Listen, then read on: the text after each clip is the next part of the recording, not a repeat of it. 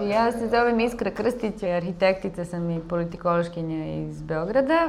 U stvari sam urbanista, ali to u današnje vreme u praksi znači da sam teoretičarka. Zato što urbanizmom više ne možeš da se baviš na nekom praktičnom nivou, osim ako imaš živaca, nemaš obraza, pa te ne mrzi da sediš u opštini I da potpisuješ nečije već donesene odluke. Završila sam master studije kulture na političkim naukama. Nakon pet godina rada u jednoj građevinskoj firmi koja se bavila sanacijom fasada, što je bio moj pokušaj da pristanem u tom fazi života na kao praktične okolnosti I da se u njih uklopim. A iz toga sam delimično izašla I bavim se od tada novinarstvom I teorijom. Nakon ko zna kog razgovora o korupciji I o nameštaljkama u građevinskom sektoru u Beogradu. Znači, kad dođete u situaciju da vas I u zvaničnim institucijama, oni koji nisu direktno odgovorni, vode za rukav, izvode iz grada I izvinjavaju se u stvari zbog toga kako su postavljene javne nabavke, onda malo proključa pa imate potrebu da sami sebi to objasnite. Naravno što ako se osjećate kao akter koji je tu delimično uključen u tu celu stvar. Znači treba da ide, da odlazi na ovakva gradilišta, da potpisuje nekakve građevinske dnevnike, da se pravi da je sve u redu ili da ako ne radi ovako, radi u firmi koja konstantno gubi poslove I tako nešto. Sad ovom predavanju za koje se nadam da će delimično biti I razgovor, pošto nas je relativno malo onako atmosfera je domaća I ja se nešto ne osjećam dovoljno arogantno da bih samo vama pričala šta ja o svemu ovome mislim I šta sam do sad saznala. Smo dali jedan naslov dosta širokog obima koji se zove savremena urbanizacija. Ja bih u suštini sad, ako vam to nije preterano kruto I formalno, ove, da se na početku osvrnem na to šta bismo pod ovim pojmovima uopšte mogli da podrazumevamo. Znači, pod savremenim bismo mogli da podrazumevamo ono što se dešava u najbukvalnijem smislu u ovoj našim savremenicima, znači u doba nekih naših života, u ovih nekoliko desetina godina koliko postojimo na zemlji. Mogli bismo da smatramo ono što je aktuelno, znači ono što se dešava baš u sadašnjem trenutku ili u proteklih dve, tri godine. A u urbanizmu I arhitekturi se u stvari pod savremenom urbanizacijom najbukvalnije smatra I ono sve što se dešava od početka industrijske revolucije, odnosno u onom periodu koji u različitim delovima sveta varira. Znači u Engleskoj je to od hiljadu sedamsto pedesete. U Nemačkoj I Francuskoj od hiljadu osamsto pedesete. Čitav taj period od prethodnih nekako dvesta do trista godina kako gde je obeležen promenom načina razmišljanja o, da kažemo, nekakvim društvenim I tehničkim sistemima uopšte. E sad, kažem, voljela bih da ovo koncipiramo kao razgovor zato što verujem da je ovo nešto što verovatno svi od vas imaju, ako ne u malom prstu, onda makar negde na nivou opšteg saznanja, da je ta jedna drastična promena koja karakteriše ovo naše novo ili moderno ili savremeno doba u odnosu na prethodne epohe, mogućnost koncipiranja nekakvih sveobuhvatnih sistema na revolucionaran I do tada neviđen način. Kad nas ponesu ove dnevne brige, razmišljenja, mislim, pitanje je koliko sad ko ima koncentracije I vremena da se tako nekim teorijskim promišljenjima bavi. Ali je meni, moram priznati, bilo interesantno onako kad sam prvi put čula I razumela da se, bez obzira na to što su društva prolazila kroz svoje razne faze, imperije rasle I smanjivale se, menjale se populacije, izbijale nekakve epidemije, ratovi, menjali se načini gradnje, ono šta se smatralo lepim ili normalnim, suštinski moderno doba, novo doba, sve ono što možemo da pratimo pa I od nekih početaka kapitalizma I širenja na novi svet, znači praktično od petnaestog šesnaestog veka na ovamo, razlikuje od antike I srednjeg veka po tome što je čovek dao I sebi, da kažemo, slobodu da svako malo ponovo izmišlja sistem u kojem bi želeo da živi. Misleći pritom I na politički sistem, na društveni sistem, na jedan potpuno novi sistemski pristup svome okruženju. Budući da je čovek jedno biće koje se od drugih bića razlikuje time što nema svoje prirodno stanište. Znači jedino koje praktično ne bi preživelo u prirodi. On sve vreme upućen na formiranje nekakve društvene zajednice kao zajednice podrške bez kojeg ne bi preživeli najmlađi, najstariji, trudni, bolesni, čim pre svega jedno šta god govorila Margaret Thatcher, društveno biće, i jedno biće koje mora da gradi da bi preživelo, pa kao takav onda neko ko je i u stalnom antagonizmu sa prirodom. I kao neko ko svoje stanište stalno širi, otimajući na neki način od prirode. Što mislim da opet vredi pomenuti, s obzirom na to da smo se našli u okviru modula koji bi trebalo da govori o gradu i o prirodi i o njihovom međusobnom odnosu. U tom smislu ovo što se nama dešava sada, sa svim ovim što smo gledali, pucanjima cevi, neverovatnim dizanjima kredita za postavljanje laminata na Trgu Republike i tako nešto, koliko god bilo kao i banalno i konfuzno i čudno i dezorijentišuće, neki teoretičari ga posmatraju kao, da kažemo, jednu krajnju ili makar radikalnu konsekvencu svih tih promena koje su se u zapadnom društvu počela dešavati nekako od petnaestog šesnaestog veka.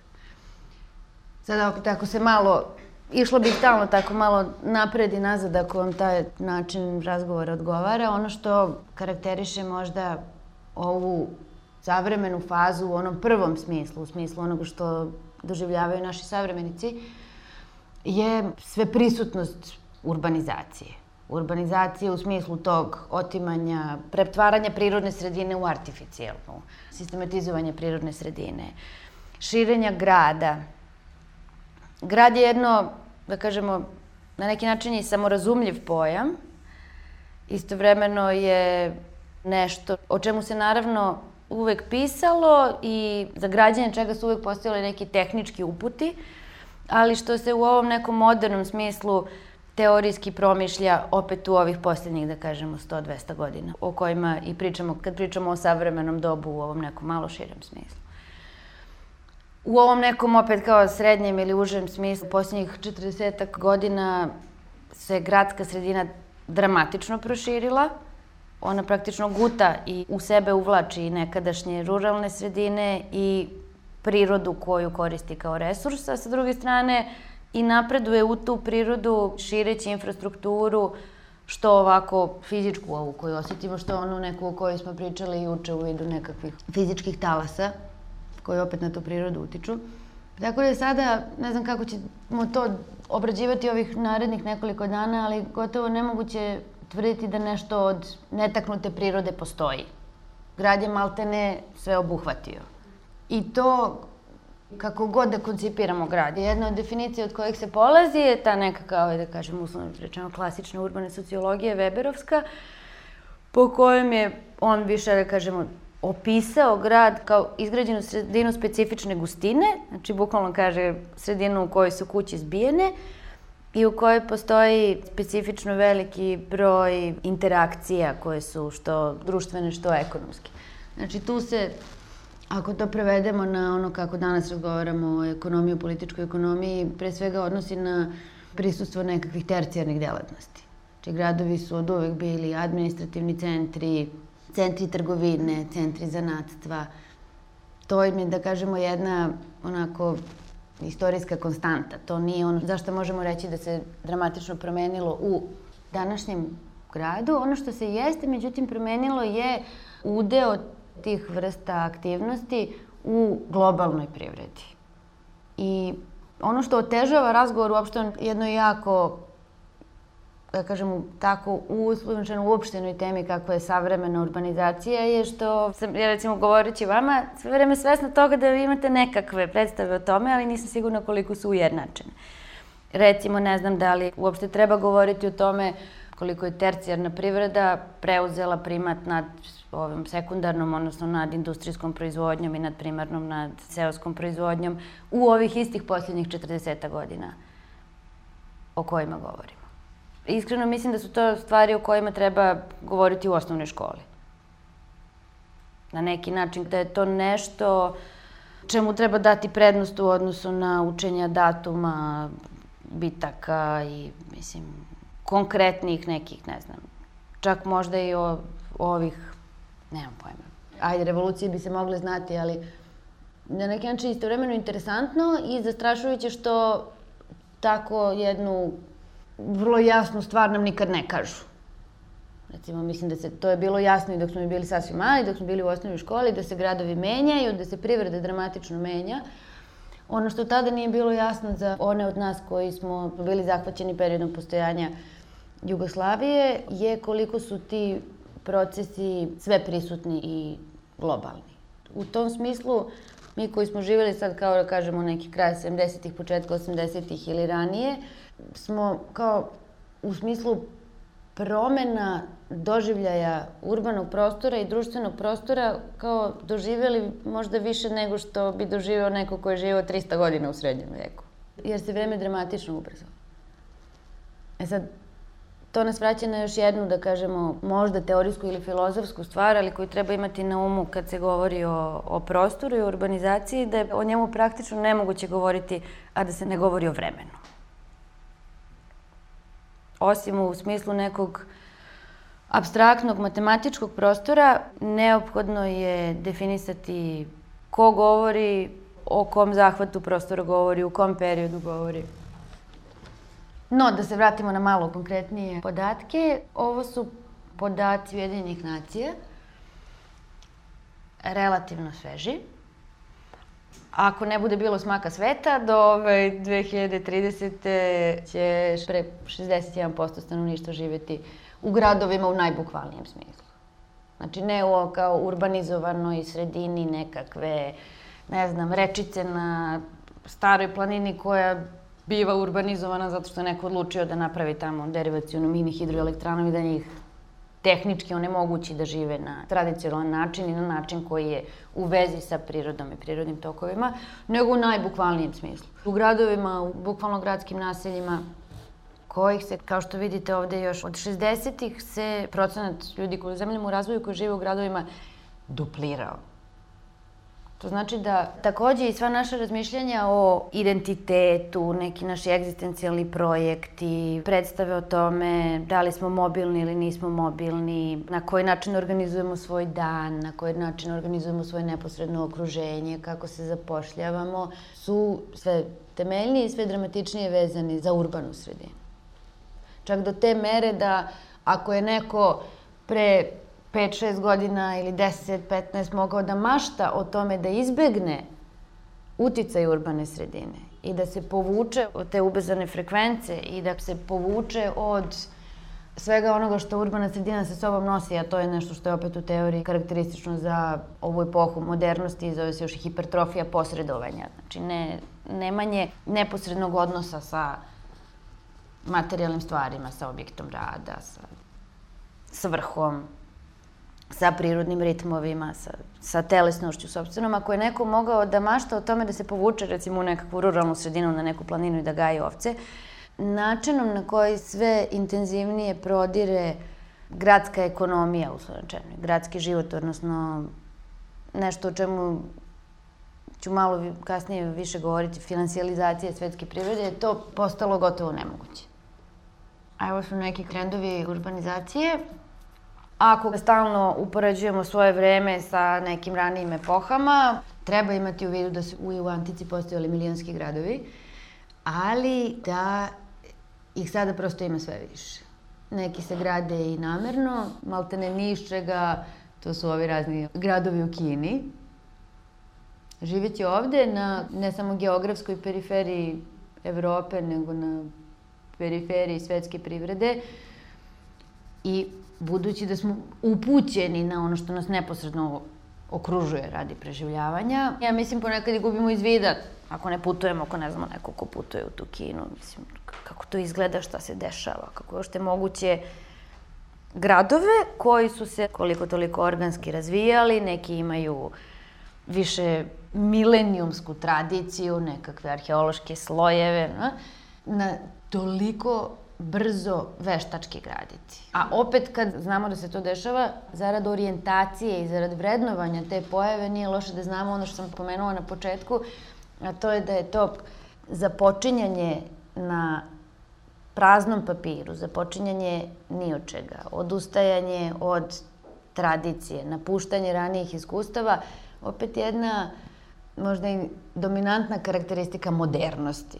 Znači, to je ono što razlikuje epohu od modernosti od ranijih epoha koje su uvek težile da donekle ostanu utemeljene u nekakvim tradicijama i po načinu razmišljanja i po tehničkim sredstvima koje su koristila da taj neki svoje projekte otelotvori. Relativno je teško razgraničiti konkretne pojave koje bi recimo bile isključivo specifične za neku savremenu epohu, odnosno na neke epohe ranije. Naprimer, u nekoj meri su gradovi planirani i veštački pravljeni i ranije. Automatski je nekako bez mnogo teoretisanja o tome jasno da su za to najviše snage imale imperije kakva je sad kineska. Znači, tamo gde je razmera dovoljno velika, pravili su oni ranije kineski zid. Tamo gde je dovoljno velika razmera, da je dovoljno velika, da kažemo, koncentracija ekonomske i političke moći, tako da je dosta jasno koji urbani akter u tome odlučuje, uvek bilo nekakvih planskih, pa čak i građenja gradova ni iz čega.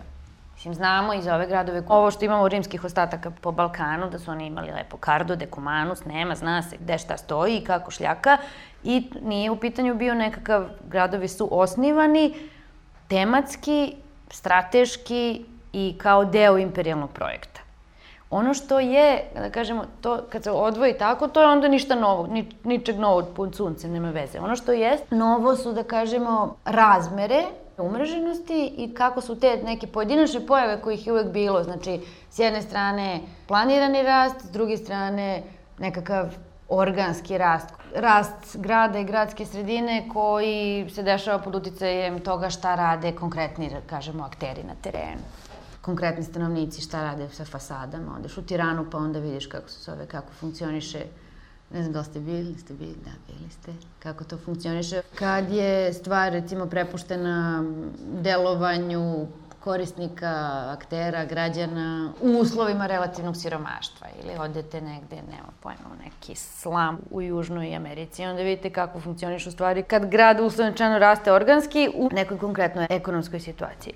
Ali sad ovde kao radi postizanje nekakve orijentacije, probat ćemo da koliko je to uopšte moguće, a to nikad nije moguće u potpunosti jer su u pitanju složene pojave.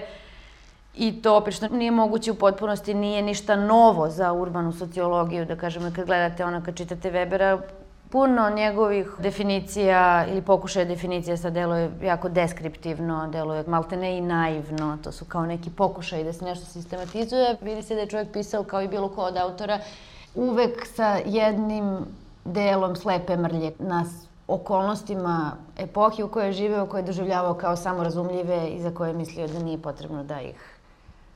Nažalost, uglavnom su bili muškarci, pa pričamo o muškom rodu.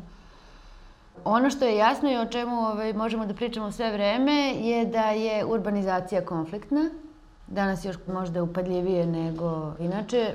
Mislim da živimo, ako se uzme onaj naj, najuže shvaćena savremenost, znači aktualni trenutak, živimo u trenutku kada su konflikti toliko upadljivi, konflikti između grada i prirode, između, da kažemo, artificijalne sredine u bilo kom smislu i neke prirodne sredine, da je ovo maltene samorazumljivo, ovaj, ovo je tautologija, ovo je nešto o čemu maltene ne bi sad trebao trošiti još deset minuta da se, da se to opisuje, jer znamo da gori Amazon, znamo da, mislim, ne, ne sedimo na Marsu, znamo da gori Afrika, znamo da je goreo Sibir i da je uz taj neki konflikt između prirodne sredine i urbanizacije jasan i kad se gledaju tako velike razmere i kad se gledaju ove sićušne razmere, tipa, ne znam, sad će neko da dođe da vam betonira dvorište ili da izgradi nekakve male, a ne i toliko male, privatne vile na Savskom nasipu i u delu Beograda koji se odatle snabdeva pijećom vodom. To deluje kao taj podatak da je moguće da neko dođe da izgradi vile u delu Save iz koje se bukvalno vadi voda i da tamo onda neorganizovano baca smeće, odlaže kanalizaciju, r, prolazi. Natar čovjek ovako vas uhvati za glavu i da se potpuno demotiviše za svako praktično delovanje, zato što mi ovo nismo uspeli, ne davimo Beograd i, i Savski nasip nije uspeo naravno da zaustavi, ne, neće uspeti nikad, pošto nemaju samo ono, rimski imperatori i, i kineski vlastodržci dovoljno političke moći, nego ovaj, to nažalost je ponekad dovoljno koncentrisano i za razmere ovih naših nesrećnih što niste došli svi državice. Da se priroda prosto uništava i sve je moguće. Sve je dozvoljeno, sve je zamislivo kulturni konzervativci, znači oni koji su kao, ba, kažemo, koji se bave filozofijom kulture na neki krajnje konzervativan način, to etiketiraju krajnjim konsekvencama modernosti. Modernost je, ili ono, novo doba je počelo jednim agresivnim zahvatanjem, po znacima navoda, novog sveta, gde je već živelo nekih sedamdeset miliona ljudi ili tako nešto, tako da baš i nije bio toliko nov, bar ne njima. Eksploatacijom resursa, novo doba je počelo globalizacijom, čije posledice osjećamo sada. Globalizacija je postala moderan termin u posljednjih, da kažemo, dvadeset do trideset godina. Sada možda i samorazumljiv termin i postala je upadljivija zbog napretka informacionih tehnologija i zbog financijalizacije svetske privrede, odnosno zbog toga što se sve više ekonomske vrednosti stvara na finansijskim tržištima koja postoje i mogu da funkcionišu kao globalna zahvaljujući napretku informacionih tehnologija. To je nešto što u čemu živimo, ko, plivamo ko one ribice u akvarijumu. Znači, od šezdesetih, sedamdesetih je uznapredovalo. Poslednjih trideset godina je postalo upadljivo i interesantno za teorijsko istraživanje. A u stvari je, iz perspektive političkih nauka, počelo još nekad u šesnaestom veku, kada je praktično postalo moguće univerzalno merenje vremena. Kada je osmišljen mehanički časovnik, počela je globalizacija. Do tada se vreme merilo na vrlo različite načine. Neki su čitali Oče naš, neki su, ne znam, gledali sunce, neki su gledali mesečeve mene. Mislim, uglavnom je merenje vremena imalo veze sa nekim simboličkim ritualima, a češće sa prirodnim ciklusima. Onog momenta kada je postalo moguće da se vreme, uslovno rečeno, ako ne zarobi, onda osvoji i svuče u univerzalno vreme, počela je i globalizacija. Samo što ta, se ta stvar kreće onako po eksponencijalnoj funkciji, tako da je nama postala upadljiva u onom momentu kada su, relativno nedavno ove, umrli Zygmunt Bauman, ove, kada su okolnosti počele da se menjaju tom brzinom da subjekat više ne može da im se prilagodi. E sad, on je u tom smislu isto bio veliki kritičar modernosti. Da li je potrebno uopšte nešto mnogo o njemu govoriti, možda ne. Kako da ograničimo, možda u marksističkim krugovima ili tako nešto, no, jedan od najomiljenijih sociologa iz druge polovine dvadesetog veka, umro je, čini mi se, prošle ili pretprošle godine, sa skoro sto godina, tako nešto. Čitavu svoju karijeru je proveo kao, kažemo, istaknuti kritičar modernosti, ali ne u onom nekom najkonzervativnijem smislu, znači nije u pitanju njihov, ne znam, ono, monarhista koji zagovara povratak tradicionalnim vrednostima u bilo kom smislu. Već naprotiv, u pitanju je jedna kritika iznutra. Znači kritika aktera, kritika nekog ko učestvuje, levičara, nekog marksista, nekog ko učestvuje u svim tim procesima i istovremeno jako dobro sistematizuje i nalazi način da to što sistematizuje predstavi na popularan način. A da pritom čak što je za nas interesantno, jer malo li je takvih junaka, da zadrži izvesnu dozu ličnog optimizma u načinu na koji to sve opisuje. Bauman je najpoznatiji po tome što je jedan od onih ljudi koji su doveli u vezu modernost i totalitarizam. I to je uradio možda još pedesetih, šezdesetih. Znači, neposredno nakon Drugog svjetskog rata, kada se smatralo određenim sociološkim krugovima, nikad se to ne odnosi na celu struku, je to što nam se tada dešavalo da su to krajnje konsekvence modernosti.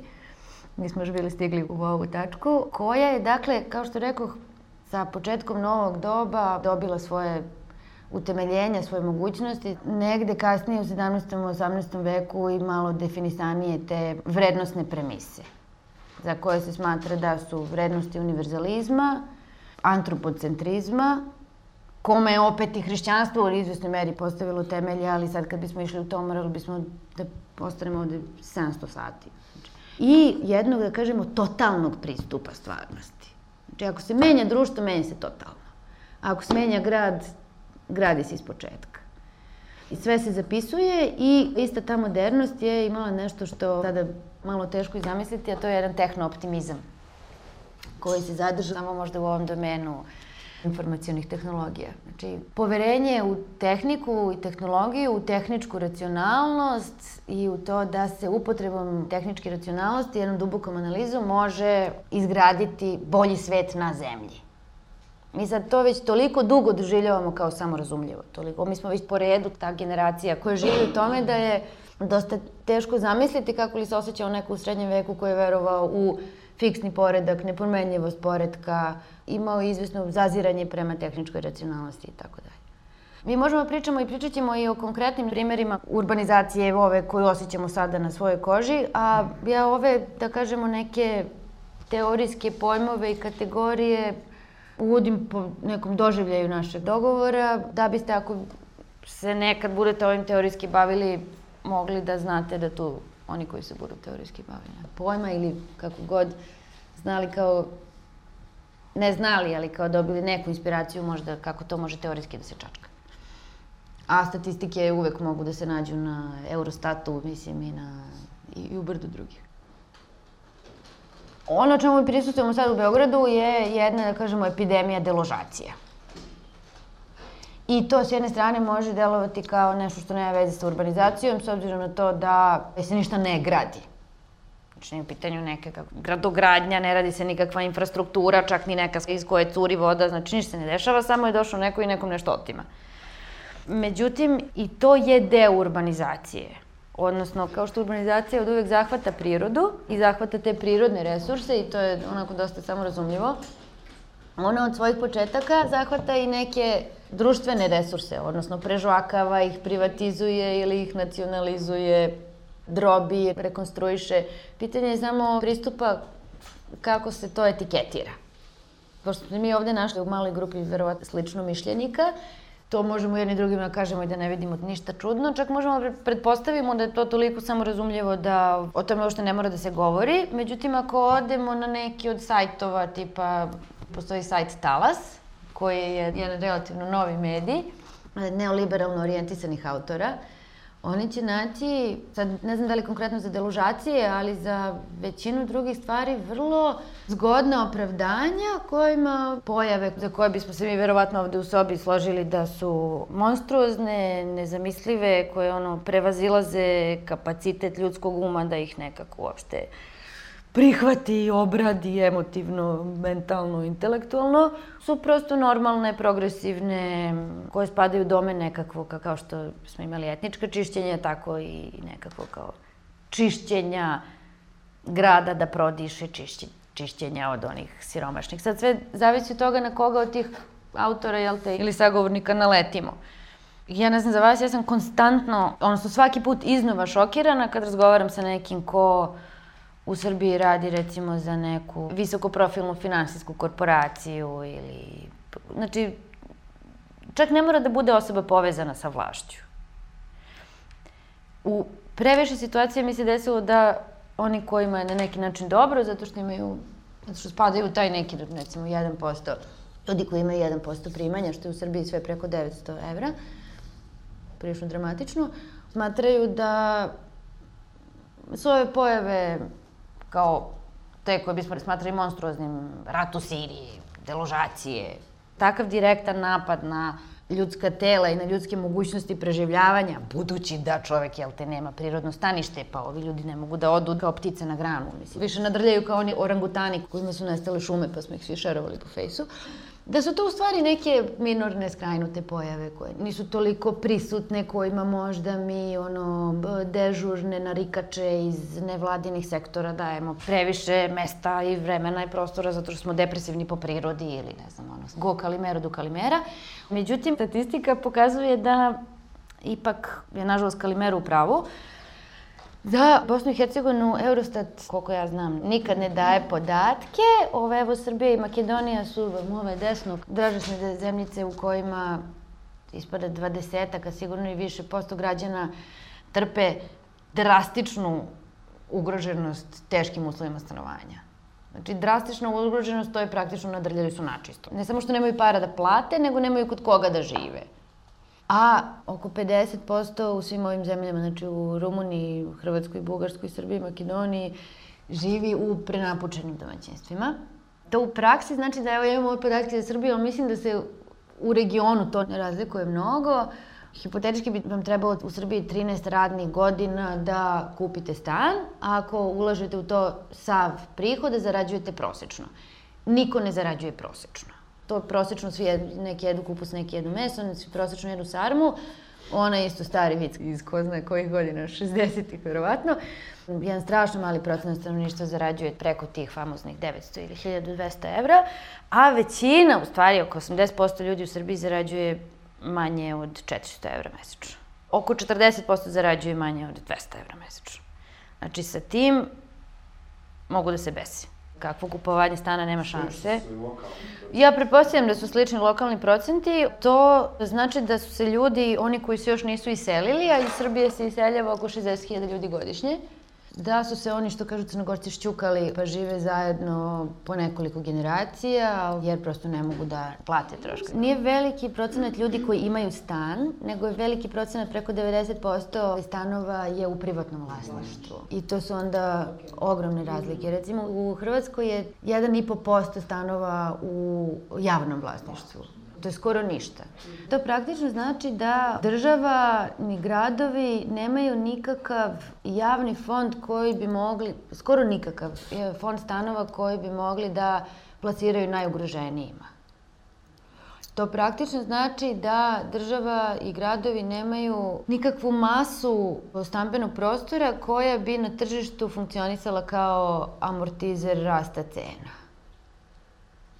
E sad, u ovom drugom delu predavanja ćemo proći kroz to kako je došlo do toga da uopšte nastanu ti javni fondovi, znači javno stanovanje u javnom vlasništvu, u vlasništvu gradova i u vlasništvu država i kako je ono ekonomski funkcionisalo. Neki od prvih primjera su, recimo, Frankfurt za vreme Weimarske republike, Crveni Beč, naravno postrevolucionarna Rusija. Beč je možda čak na svetu najbolji primer, zato što mi se čini da je, recimo, ne mogu se setiti da je dvadeset pet, ne, možda je čak polovina, tako neki neverovatan procenat stanova u Beču u javnom vlasništvu. Veza između pojedinca i stana i očekivana veza između neke najmanje društvene jedinice koja je, ja kažemo, najčešće bila porodica i stana je naravno istorijski dramatično varirala. Mislim, ovi kmetovi su živjeli na zemlji u vlasništvu feudalaca, nisu to imali na sebe, mislim. Po mnogim osnovama je ovo danas ovaj, na neki način povratak u, u feudalno doba. Postojali su u istoriji neki u različitim periodima i neki nevjerovatni zakoni kome je bilo dozvoljeno, ne znam, u Francuskoj u sedamnaestom veku ili u četrnaestom da se venčava, kome nije, ako imaš dovoljno, kako se zove. Kad krene čovjek time malo se bavi, onda stvarno nailazi na neke jako zabavne podatke. Recimo, sad ljudi, ako smo neki eko-socijalistički orijentisani feministi, onda nam treba cela neka rekonceptualizacija porodice koju smo, recimo, pre četrdeset godina mogli da napadamo kao isključivo konzervativnu postavku. Sad nam treba neka njena rekonceptualizacija zato što je porodica luksuz postala. Znači, to je sad kao neko mogućnost da se neko skući, recimo, ili da se biološki reprodukuje, sad toliki luksuz za kojeg uglavnom imaju prijatnih uslova. Ne kažem da se ne može, može se glavom kroz zid, ali ovaj, nekih normalnih uslova da se to radi imaju uglavnom ovi koji su već u startu politički i kulturni konzervativci. Pa mi onda ne samo da napadamo porodicu kao jednu krajnje konzervativnu, patrijarhalnu, opresivnu tvorevinu, nego i da je usput nekako branimo kao nešto što bi trebalo biti, osim što bi ga trebalo transformisati, ne bi ga trebalo transformisati ka prisilnom radikalnom individualizmu, nego bi ga trebalo nekako zaštititi kao mogućnost, odnosno šire shvaćeno, trebalo bi da štititi i formirati, to je moje stanovište, možemo o tome govoriti, mogućnost da čovek uspostavlja nekakve grupe, a i sad ću još i Hanu Arendt da citiram, pa padnu, počnu padaju sekire po afinitetu, mislim, ne, nekakve društvene grupe u kojima živi, sad će biti porodice, komune, kako hoće, mislim. Ali uopšte mogućnost za formiranje takvih grupa, a da one pritom ne budu prisilno formirane, kao što su delimično prisilno formirana ova više porodična domaćinstva, znači domaćinstvo u kojima živi više generacija, koje se smatraju strategijom preživljavanja, čiji procenat se u Srbiji, a sigurno sam i u ovim ostalim balkanskim zemljama nesrećnim, makar duplirao, iz kojih niko ne može da se emancipuje. Primarno značenje pojma emancipacije je emancipacija dece od roditelja. A mi sad imamo oko osamdeset pet posto, mislim da je takvu neku statistiku izbacila pre godinu, dve dana Ivan Marčetić, osamdeset pet posto otprilike mladih ispod trideset pet godina koji u Hrvatskoj žive sa roditeljima. E sad, moguće da su oni to u međuvremenu internalizovali i da sad misle da to tako treba i da tako žive zato što se vole. E, kad se stvari vraćaju na takve formalno, na izgled transistorijske obrazce, onda su ljudi skloni tome da kažu pa to je tako bilo od uvek. Zato sam malo prepričala, neke stvari jesu stvarno od uvek se dešavale. Poneki su gradovi planirani i strateški utemeljivani. Uvek je bilo i organskog razvoja. Ali kako to funkcioniše u konkretnom istorijskom trenutku je u stvari ono što nas ovde interesuje. Nama su, kad smo bili mali pačići, ove osamdesetih objašnjavali da je socijalizam, odnosno socijalistički eksperiment propao zato što nije bio dovoljno efikasan i, i dalje postoji tendencija da se sve ove muke kroz koje prolazimo na bivšem jugoslovenskom i bivšem socijalističkom prostoru tumače zakasnelom modernizacijom i lokalnim siromaštvom, korupcijom i tako dalje. Meni se čini da podaci o tome koliko su se, recimo, konkretno uslovi stanovanja kojih smo se sad dotakli pogoršali globalno, ne dospevaju u nekakve mainstream medije. Čini mi se da su to podaci koje može da nađe samo onaj koji ih namerno traži. Sad, moguće je da je to zbog toga što ne gledam televiziju, nisam sigurna. Uglavnom, ovo su podaci Eurostata, koji pokazuju da je ovim novim generacijama sve više i više procentualno prihoda potrebno da ulože u stanovanje da bi imali gde, gde da žive. Te to naravno kod Engleza koji su uvek bili sistematični ove, je sistematično proučeno kao uzrok mnogih mentalnih a, i psihosomatskih poremećaja. I sad to je ono priča. Odeš u kino, vidiš da se živi malo drugačije, ovaj...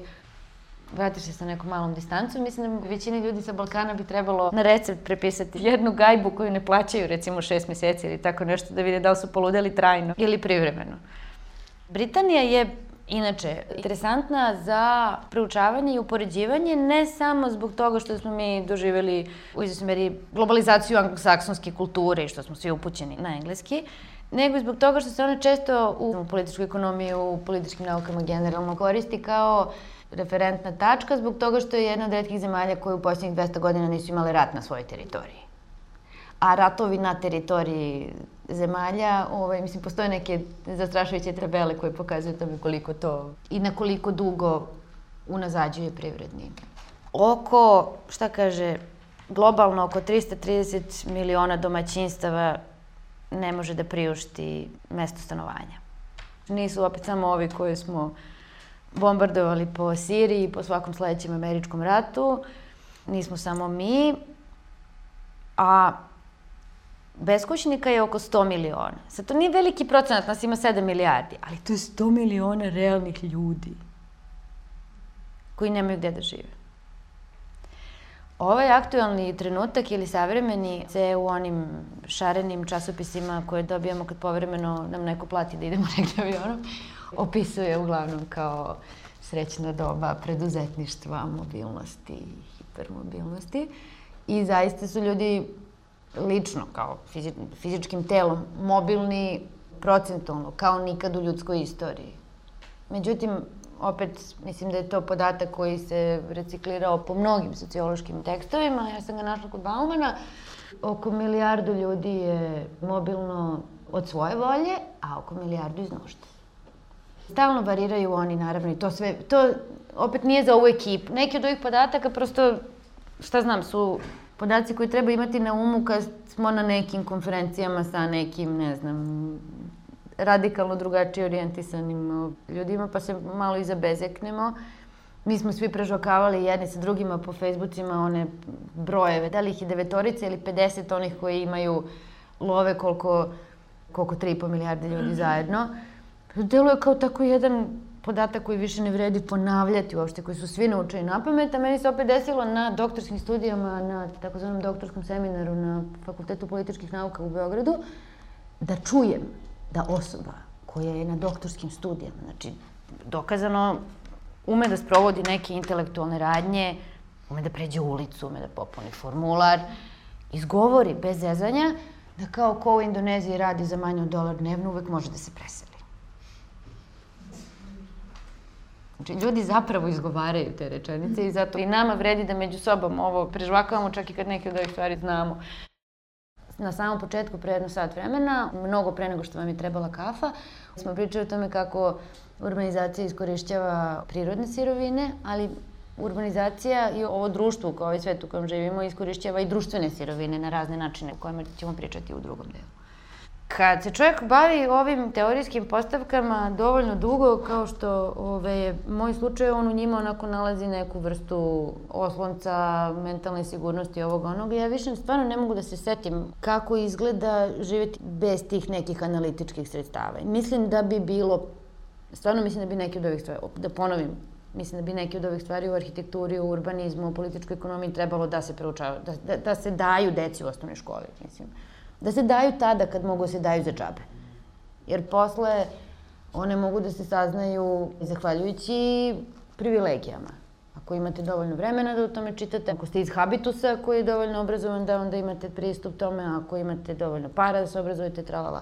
Za prosječnog stanovnika Budimpešte, recimo ovaj fizički prostor u kojem se našao, kako piše Judit Bodnár o toj urbanoj transformaciji Budimpešte u postsocijalističkoj transformaciji, za prosječnog stanovnika Budimpešte je prostor u kojem je ta osoba živjela postala ranih devedesetih neprepoznatljiv. Znači, težak za orijentaciju. Ovo nije, ovo je samo jedan, to što piše Judit Bodnár je jedan od mogućih primjera toga da su se ljudi našli u urbanom prostoru u kojem ne mogu da se orijentišu.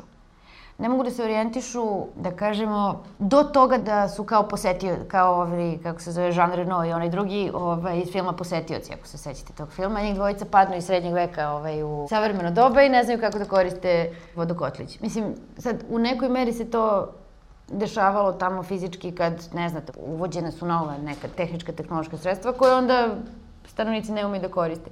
Ali pre svega je doživljaj jedne, bio u pitanju kao i u Beogradu kasnije, kao i u mnogim gradovima, doživljaj promena pravila igre o tome šta može, a šta ne može da se nađe u urbanom prostoru i s tim u vezi promena, da kažemo, jednog prostora simbola. Primer je iz Budimpešte iz devedesetih. Mogu se takvi primeri naći u svim, konkretno postsocijalističkim gradovima.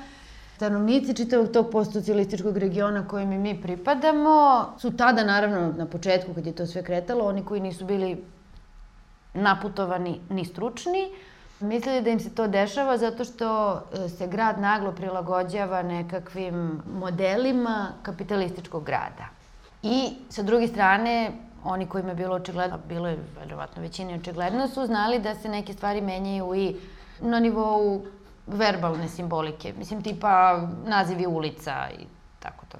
To je ono što je promenilo prvo. Međutim, posle naziva ulica su krenuli nadgradnje, posle nadgradnje su krenuli kiosci, posle kioska su krenuli, ne znam, tržni centri, luksuzni hoteli, uglavnom objekt reklame, bilbordi, objekti luksuza, gated community su odjednom, ne baš odjednom, u svakom gradu na svoj način, ali u smislu utiska preplavili taj postsocijalistički region, što je stanovnike dovelo, neke makar dovelo, dobro, kod nas je bio rat, mi smo bili preplavljeni drugim stvarima, nas to stiglo malo kasnije i toga su i ovi, da kažemo, istraživači vani bili svesni. Jedna od prvih knjiga koje daje izveštaj o promeni urbanih struktura postsocijalističkih gradova, taj Cities in Transition koji sam poslala tamo kao literaturu, ima, ne znam da ste primetili uvod, i ja otprilike svaki put se rasplačem, ne znam za vas, posvećeno našim prijateljima u Jugoslaviji, da imaju gradove u kojima mogu da žive.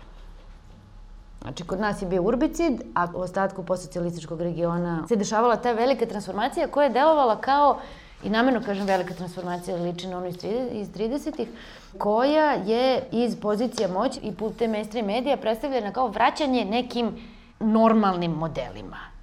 Pod pretpostavkom da je normalni, neutralni model grada, kapitalistički grad, kakav je postojao za vreme težnje većine razvijenih zapadnih zemalja ka državi blagostanja. Znači, praktično, u stvari, u onih trideset godina posle Drugog svetskog rata, u kojem još nije bila nastupila kriza akumulacije kapitala iz sedamdesetih. Znači, u ono doba relativnog blagostanja, obnove i izgradnje, kad su, kako se zove, i kapitalistički gradovi građeni za stanovnike, one koji u njima žive i one koji u njima rade. Ono što je interesantno je uporediti ovaj, recimo, izveštaj Judit Bodnár o, o Budimpešti sa kraja devedesetih ili doživljaje Beograđana koji danas se danas osjećaju potpuno iseljeno iz svog grada ili doživljaje ovih ljudi iz manjih sredina kao što je ova Crnogorska, što niste svi došli, mislim, koji se osjećaju iseljeno iz svojih malih gradova, iz po Boki Kotorskoj, gde su da, bakar dva stara lučka grada. Hoće da se obese kad im melju stene, da, da prave neke luksuzne hotele. Stvarno imaju utisak da im ono, čupaju utrobu. Jer je mala sredina simboličkih objekata, ima manje, svi su vezani iza njih i tako dalje. Interesantno je te doživlje dezorijentisanosti uporediti sa onim što su o tome, o, baš o doživlju dezorijentisanosti pisali o sociolozi tipa Fredrika Jamesona kasnih osamdesetih ili još ranije. Ovo je čuveni tekst postmoderna ili kulturna logika kasnog kapitalizma, Jamesonov, ja mislim iz osamdeset devet, ako nije ranije, u drugoj polovini dvadesetog veka. Znači, ne samo za nas kojima su gradovi rušeni i kojima su gradovi tako nasilno menjeni naglim upadom kapitalizma, nego i samim promenama koje su nastale u tom kapitalizmu i u njegovom korelatu u kulturi koja je tada nastala postmoderna, došlo do tako specifičnih promjena u prostoru i u doživljaju prostora da građani, subjekti, individue, kako god hoćete, su izgubile referentne tačke u prostoru. Znači, urbana sredina je za neko koji je osamdesetih živeo u zapadnim zemljama sve više počela da se doživljava kao nešto u čemu ljudi ne mogu da se orijentišu. Zato što je u tom trenutku, a to se kasnije nastavilo, vidjet ćemo, došlo do takvih promjena u ekonomiji i kulturi da se objekti više nisu gradili tako da budu razumljivi i čitljivi i da se ekonomija više nije, da kažemo, i ekonomija je postala na neki način nerazumljiva jer je otišla u virtualnu sferu. Ali kao ako se zadržimo na gradu, objekti su namjerno počeli da se grade prosto tako da budu šokantni, a nerazumljivi. To je opet jedna drastična razlika u odnosu na sve istorijske epohe. U ovom nekom dubinski, kao smislu filozofije kulture, to je isto modernistički postupak. Daj mi nešto što nije ličilo ni na šta pre. To jeste za tradicionaliste i konzervativce bio doživljaj susreta sa modernističkim objektima, znači sa objektima ovim, onim za masovno stanovanje, recimo. Mislim, oni bili malo nerazumljivi.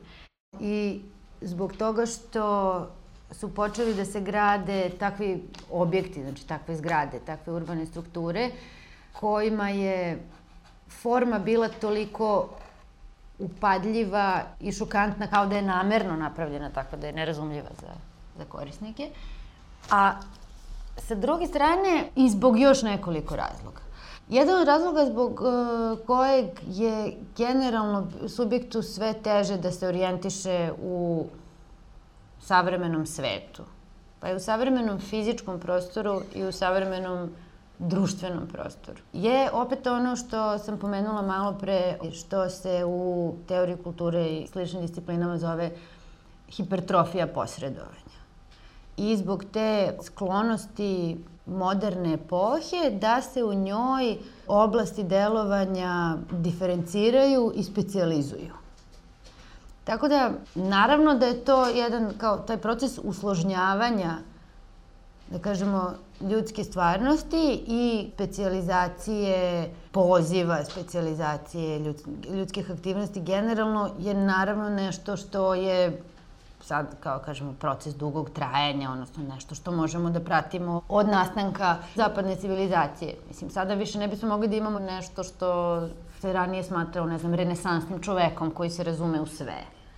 Jer bi bilo poprilično je teško, toliko su se oblasti diferencirale i specijalizovale da je poprilično teško razumeti se i u svoju sopstvenu oblast. Mislim, sad na to koliko je o svakoj oblasti podataka, različitih mišljenja, koliko je sve, aj kažem, po znacima navoda uznapredovalo. U renesansi je bilo, stvari su se kretale sporije, tehnologija se razvijala sporije, bila je sporije razmjena informacija i ljudi su u suštini živeli u kulturnim miljejima koji su se menjali sporije. Pa su onda neko ko živi, recimo, ne znam, u nekoj feudalnoj državi, u sad baš, onako, baš lupam, ali u srednjem veku, mogu, oni mogu da preživi čitav svoj život i da, ako ima neke sreće, čak i da se upućuje, ako iz nekog privilegovanog sloja, da se upućuje u raznorazne oblasti i da u njih pronikne onoliko koliko se tada smatralo da je duboko. Sad je to, u, još i na početku dvadesetog veka je bilo relativno često da neko kao, ne znam, Zimel ili tako neki ovi poznati izvikani, da kažemo, mislioci, ovaj bude polihistor, da bude istovremeno stručnjak iz više oblasti. Sad je to, toliko je uznapredovalo, da kažemo, informatička, toliko je uznapredovalo razmjena informacije, toliko se sve, to se kaže, diferenciralo u modernosti, da je to na neki način nemoguće i to onda otežava našu sposobnost da se orijentišemo. To je nešto do čega je takođe dovela globalizacija, zajedno sa modernizacijom, pošto obe, kao što rekoh, traju u stvari već nekoliko vekova, samo što su nama postale jako upadljive u poslednjih nekoliko decenija, to je da, kažemo, nekakve međusobno uvezane strukture podataka, bilo da su one o kulturi, o politici, o ekonomiji, postoje paralelno i dostupne su nam paralelno. Znači, načini razmišljanja uslovničeno iz raznih kultura, iz raznih kulturnih miljeja su nam dostupni paralelno. A dostupni su nam paralelno i načini razmišljanja iz različitih epoha. I to na taj način što se u poslednjih, recimo, sto do sto pedeset godina izmenjalo u izvesnom smislu nekoliko kulturnih epoha. Pa su sad ti njihovi tragovi, njihovi otisci i ono što je bilo počelo da se razvija kao njihove strukture, a u suštini nikad nije završeno, jer nijedan taj ciklus nije do kraja završen, ostalo da egzistira paralelno. I kad čovjek praktično izađe u grad, ako ima tu privilegiju da može na neki način da ga čita i da zna, recimo, iz tehnologije koja je korišćena na zgradama i po estetici koje, u okviru koje su rađene neke zgrade, ovaj, da čita iz koje epohe, koja zgrada, on na većini, recimo, evropskih gradova može dosta da vidi kao arheološke slojeve. Tako tragove epoha u kojima su te konkretne zgrade ili mostovi ili putevi ili tako nešto nastajali. Što onemogućava tom istom subjektu ili građaninu ili posmatraču ili tako šta god, da ima dožive celine. Zato što su većina stvari sa kojima se susrećemo nastajale, osim ovih kako se zove kineskih gradova, mislim i tako stvari, većina stvari sa kojima se susrećemo su nastajale u različitim periodima i to, pri čemu opet da se vratimo na ono koliko je to ovde važno da se specificira na što se misli pod vreme. One su mogle da nastaju i u, recimo, deset godina razmaka. Ako se između njih desio neki istorijski rez tipa rata ili neke promene u tehnologiji ili promene u načinu razmišljanja o urbanizmu, obogaćenja, osiromašenja, one će biti drastično različite i svaka od njih će pritom funkcionisati i funkcioniše kao da je namenjena tome da postoji u jednom kontekstu u kom bi, recimo, ajde da kažemo, i druge zgrade bile takve. Mi smo ranije imali gradove koji su se razvijali, mislim i većina ovih u kojima mi živimo, postoje barem nekoliko stotina godina. Ranije se tehnologija menjala mnogo sporije i zgrade koje su nastajale, recimo, sad pričamo bukvalno ono, o prostoru, u smislu baš bukvalno arhitektonskim objektima, ono kao kad te nešto zatekne ovako na ulici. Ako su zgrade nastajale u razmaku od recimo sto ili dvesta godina u šesnaestom, sedamnaestom, osamnaestom veku, nije se toliko, nije toliko drastično promenila tehnologija gradnje, nije se toliko drastično promenila mogućnost da one imaju recimo određenu spratnost, nisu se drastično promenili politički i ekonomski sistem koji bi dozvolio da, recimo, u ulici u kojoj su sve zgrade od tri sprata nastane i neka sedmospratnica. Prosto to bi, recimo, u konzervativnim društvenim sistemima i političkim sistemima prosto bilo nemoguće. Iz onih razloga koje sam pomenula na početku predavanja, zato što su prethodne ove društvene epohe više prethodne istorijske epohe nekako u svakom smislu veći akcenat stavljale i više vrednovale tradiciju i nekakav zamišljeni red. Bilo da je to kao u, u antici bila ideja da je društveni sistem odraz kosmičkog poretka, bilo da je u srednjem veku u hrišćanskim državama bila predstava da je društveni sistem Božja volja, pa da se onda tim u vezi i gradi. Naravno da je bilo istorijskih lomova, naravno da je kad je u petnaestom veku, sredinom petnaestog veka izmišljeno vatreno oružje, tog momenta je postala potpuno neupotrebljiva najveća tvrđava u Evropi, a to je Smederevska tvrđava, koja je zidana recimo oko hiljadu četiristo četrdeset. ili tako nešto. Bukvalno zidana je tu deset do petnaest godina. Ona je, tako je se nesrećno desilo da Te četvrtaste kule postanu neupotrebljive zbog vatrenog oružja, zbog Dulad je počela da ih probija i tako je palo Smederevo. Znači, bilo je, bilo je tih nekih ove stvari, ali opet nisu bile toliko učestale, kao što su u naše ovo, da kažemo, neko savremeno doba u posljednjih sto pedeset godina. Ili dvesta pedeset, ako uzimamo Englesku. Ono što je tu napravilo, naravno, da kažemo, najveću razliku odnosno na prethodne epohe, ono ove, od čega smo takođe krenuli, odnosno industrijska revolucija, koja je donela više stvari. Donela je veliki razvoj čelične industrije u Velikoj Britaniji, koja se delimično tako brzo razvijala zbog potreba železnice, a to opet sad ima veze sa ovom globalizacijom, trgovinom, svima čemu smo pričali, no ajde kao da privremeno to stabilizujemo. Dramatično se razvila čelična industrija i tome je trebalo jedno stotina godina da nađe svoj put i u građevinsku industriju. Znači, negde krajem devetnaestog veka su počele da se zidaju ove zgrade koje su prototipi bilo kojih ovih solitera koje gledamo, znači zgrade od čelika i stakla. Zgrade sa skeletom od čelične konstrukcije. osamnaest osamdeset pete je izmišljen ne toliko lift koji je postojao i ranije, nego lift koji je bio dovoljno bezbedan za ljudsku upotrebu u višespratnicama, a lift koji je imao one u stvari neke kao zaperke na liftovskom oknu, zahvaljujući kojim lift ne može da propadne i ljudi ne mogu da poginu. Znači, kad je otprilike, malo pre toga je igrom slučaja u Čikagu izbio požar. Tako da je onda jedan od tih nekih ovaj, ključnih, da kažemo, istorijskih momenta koji su lokalni, ali su imali posle nekoliko desetina godina globalne posledice. Taj istovremeni razvoj čelične industrije, tehnologije vertikalnih komunikacija i požar u Čikagu, nakon čega se na primjeru Čikaga pokazalo da jedan grad može da se rekonstruiše upotrebom solitera praktično. E sad, posle tu je bio tako jedan presedan. To nije jedini, ja ovo koristim samo kao primer, jedan od tih nekih presedana je, da kažemo, početak korišćenja armirano-betonskih konstrukcija, koje opet u građevinarstvu, koje opet nisu toliko različite od nekih tradicionalnih konstrukcija, ali su zajedno sa ovom upotrebom čelika omogućile zidanje zgrada mnogo veće spratnosti, koje s tim u vezi onda imaju, koje daju mogućnost da se o prostoru razmišlja na potpuno drugačiji način. Da se o geometriji grada razmišlja na potpuno drugačiji način.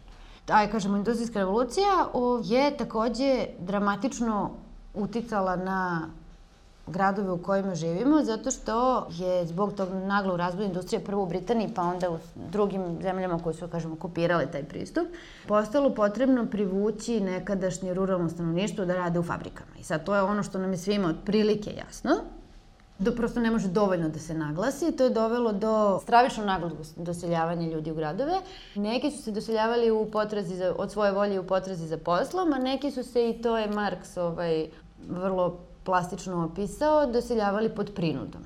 Pošto su ove stvari kao neke delovi nekog mozaika, ja ne znam da li postoji neki, sigurno postoji neki bolji način da se oni predstave u nekakvoj strukturi. Jedna je ovo da, ovo da pričamo po dve, tri stvari koje su se dešavale u isto vreme, neki drugi bi bio neki do, potpuno drugi način preseka, ali meni je recimo dosta teško da o tom prvom talasu industrijski vođene urbanizacije razmišljam, a da ne razmišljam paralelno o oduzimanju zajedničkih dobara, odnosno zemlje koja je tada bila, da kažemo, u nekom zajedničkom vlasništvu, koje uglavnom, jel znate svi, otprilike, u posljednjih nekoliko godina toliko popularna tema u, da kažemo, među svim ovim levičarskim nevladinim organizacijama, da pretpostavljam da ne moramo sad mnogo ni da ulazimo u to ili nema. Postojala su neka zajednička dobra, pre svega zajedničke ruralne površine, šume, livade, tako neki zabrani, koji su se po nekim starima, ja kažemo, britanskim i drugim i zakonima drugih u međuvremenu nastalih država u Evropi, na koje je imala pravo da ih koristi lokalna zajednica, koji su na neki način bili garant toga da pripadnici lokalne zajednice neće umreti od gladi, jer će uvek imati da oberu neke jabuke negde ili da seku neka drva u toj nekoj zajedničkoj šumi ili da nalove neku ribu. To su kao, u pravnom smislu oni nisu bili neodređeni, ali su bili van granica ovoga što sad prepoznajemo kao jedino normalno, od čega smo se dotakli malo pre, a to je ta binarna, kažemo, podela na privatno i javno. Znači, nešto je tu bilo zaostalo za lokalne zajednice iz perioda pre nego što je nacionalna država izvršila birokratizaciju i na neki način preuzimanje upravljanja nad svim. Kad razmišljamo o ovim stvarima, treba imati na umu da istovremeno razmišljamo o stvarnom prostoru, o fizičkom, geografskom prostoru, država, šuma, lokalnih zajednica, šta god, ali da istovremeno razmišljamo o, da kažemo, društvenom i pravnom prostoru. Zato što je na neki način nemoguće u stvari praviti ove vrste analitičkih konstrukcija pojmova, a ne zamišljati ih prostorno. I svaki put kad nešto od ovoga zamislimo, mi imamo neku mentalnu predstavu o tome kako ta, recimo, kažem, izgovorim država, onda mi zamišljamo neke otprilike tu nekakve granice, pa otprilike nekakve, ali nemamo baš tačno ono locirano kao na Google-u, nego imamo više neke prostorne metafore odnosa tih administrativnih kategorija. I to bi bilo ono što se kasnije u urbanoj sociologiji, a naročito u ovom njenom delu koji se razvio kao ova neomarksistička ili postmarksistička urbana sociologija, što je postalo jako interesantno i za filozofsko proučavanje i za praktičnu implementaciju, a taj odnos između fizičkog prostora i mentalnog prostora. Ta korelacija između fizičkog prostora i mentalnog prostora je, barem za one koji su, recimo, kao Lefebvre šezdesetih imali fizičkog vremena da se time bave, jer nisu pisali projekte po ceo dan, postala onako dosta intrigantna i postala je takođe intrigantna naročito u dvadesetom veku posle onoga što znamo kao i jezički zaokret i jedan uspon društvenog konstruktivizma u društvenim naukama. E sad ovdje samo treba otići možda jedan korak nazad, sam se podsjetiti nečega što možda podrazumevamo, a to je, kao što rekao, u modernosti se stvari diferenciraju, tako su se diferencirale i društvene nauke. Znači, mi nismo imali urbanu sociologiju na način na koji poznajemo sada u osamnaestom veku. U osamnaestom veku smo u Francuskoj imali jako fine rasprave o tome kako se definiše dobar ukus. Znači, oni su ti koji su bili elita, francuski mislioci, oni su sedeli i drvili su da li treba bude timpanon ovako ili onako i tako jedno sto godina. Ali nisu se na ovaj način bavili urbanizacijom, nisu se bavili gradovima na način koji nama sad u stvari toliko blizak da ga smatramo na neki način neutralnim i zdravorazumskim. No, posle, nakon utemeljenja urbane sociologije, ona se razvila u nekih milijardu pravaca, jedan od njih postmarksistički, ovo postmarksističko gledište, kog se u stvari i nekako, ajde, u ovoj nekoj intelektualnoj zajednici, levičarskoj, postjugoslovenskoj ili kao god hoćeš, držimo. To je nešto što, mislim, ko zna koliko je bilo tih nekih teorija koje prosto nisu postale popularne. Ovi su se, mislim, izborili za svoje, među njima Lefebvre, recimo, i Harvey, izborili za značajno mesto, izborili za to da teorije koje su oni postulirali i neke analize koje su oni dali nam ovde budu značajne i dalje. Počeli smo pre jedno deset minuta ovu priču o tome zašto je današnji prostor težak, zašto je u današnjem urbanom prostoru subjektu teško da se orijentiše i zašto je taj nedostatak orijentacije, kako se zove, jedna karakteristika savremene urbanizacije. Znači, to je zato što su istovremeno tu prisutni naslage raznoraznih epoha, naslage epoha u kojoj imaju različitu logiku, pa su onda te logike međusobno kontradiktorne. I zato što smo istovremeno svesni tog, ovoga što je Lefebvre, recimo, pa ni on jedini koji je to mogao da kaže, ali njega najčešće navodimo, svesni ovog trojstva privatnog, mešovitog i globalnog nivoa. Zbog toga urbani sociolozi, znači oni koji se bave urbanizacijom, naravno svaku svoju oblast najviše voli, smatraju da ih sva druga sociologija neprihvatljiva bez razmišljenja o prostoru, zato što nam je puno mentalnih tih predstava prostorno, zato što živimo u prostoru, smo prostorno biće, zato što je društvo prostorno, što smo upućeni stalno i upućeni pritom na ovo što je Jameson izjavio, na to da praktično egzistiramo u hiperprostoru. Znači, mi egzistiramo na neki način svim tim istorijskim epohama odjednom, a još pritom egzistiramo na mnogo više mesta nego što je to moglo da bude slučaj sa većinom naših predaka. Znači, neki jesu putovali pa su imali mentalne mape drugih prostora, ali to je bio strašno mali procenat populacije. Sad imamo ovih milijardu namerno pokretnih, ovih milijardu koji su pokretni iz nužde, kojima se i nas ostale između, koji smo stalno pod uticajem medijskih slika o drugim prostorima, sa kojima stalno upoređujemo svoj prostor i u kojima pokušavamo da se orijentišemo. U tom pokušaju onda da se prosto razume, se recimo malo posle razvoja ove frankfurtovske kritičke teorije došlo do toga da neka slična takva razmišljanja uđu i u geografiju i u urbanu sociologiju. I da više nego ranije u zapadnoj misli prostor počne da se tumači kao prostor politike I kao prostor ekonomije. Do te mere da se u tome traži suština prostora. Modernost je dovela do te silne diferencijacije iz hipertrofije posredovanja, nedostatka orijentacije, a taj osjećaj je doveo do Lefebvrovog pokušaja da I tog nedostatka celine koju sam pominjala, to je onda Lefebvre I druge ponukalo da pokušaju da naprave jednu, on to zove unitaristička teorija ili objedinjena teorija prostora. Znači da ponovo to što se nekako krenulo da raspada u modernosti, zato što je odjednom sve postalo moguće I sve novo je postalo moguće, da je nekako, da mu vrati, makar na nivou razmišljanja, da ga vrati u sistem I da ga vraćanjem u sistem učini inteligibilnim. E sad, Lefebvre, da kažemo, taj rodonačelnik sintagme proizvodnja prostora, koja se ne odnosi samo na proizvodnju fizičkih objekata u prostoru, nego koji se odnosi, koju bi on želeo da se odnosi na jednu teoriju koja objedinjuje razumevanje fizičkog prostora, razumevanje mentalnog prostora, nekako kakav je, tu se on već pogubi, da li je to karakteristično za pojedince ili za društvene grupe, za određene kulture, to je baš onako teško, to je sebi, on je sebi zadao preveliki zadatak u suštini, sa razumevanjem društvenog prostora. On je to sve pokušao da objasni u onoj dražasnoj knjizi koja ima četiristo pedeset strana I kao što rekao smo na pauzi, vjerojatno ni on sam više nikad nije pročitao kad je jednom napisao. Ali društveni prostor deluje kao jedna teška abstrakcija. Bourdieu je posle dosta rečito objašnjavao šta bi bio taj neki društveni prostor, ali u suštini sama činjenica da mi kad zamislimo egalitarno društvo I kad zamislimo hijerarhijsko društvo, u suštini za te stvari imamo prostorne metafore. Kad zamišljamo klase, nekako, možda ih neko zamišlja ovako, ali sumnjam da ih ne zamišljamo svi kao neke ljude koji su pozicionirani na neki način iznad drugih ili veći od drugih ili manji od drugih ili tako nešto. Znači, u tome bi se ogledao taj njihov pomalo iz naše današnje perspektive teškog preživljavanja, onako malo pluralistički, maniristički onako poduhvat da te stvari filozofski misaono dovedu u vezu. Zašto je, međutim, ta, da kažemo, sintagma I sam izum proizvodnje prostora kao analitičkog termina bilo značajno I dosta dobro poslužilo je su u stvari njegove kasnije upotrebe, njegove implikacije u nekim drugim naučnim promišljanjima. Jer zahvaljujući tome možemo da govorimo recimo o tome da li je neki prostor proizvođen kao socijalistički I, ili kao kapitalistički. U tome naravno nema nekog apsolutnog slaganja. Ono u čemu ima slaganja među urbanim sociolozima I to se smatra jednom vrstom aksioma urbane sociologije jeste da svako društvo proizvodi, društvo u smislu u određenim ekonomskim, političkim odnosima, proizvodi nekakav specifičan prostor.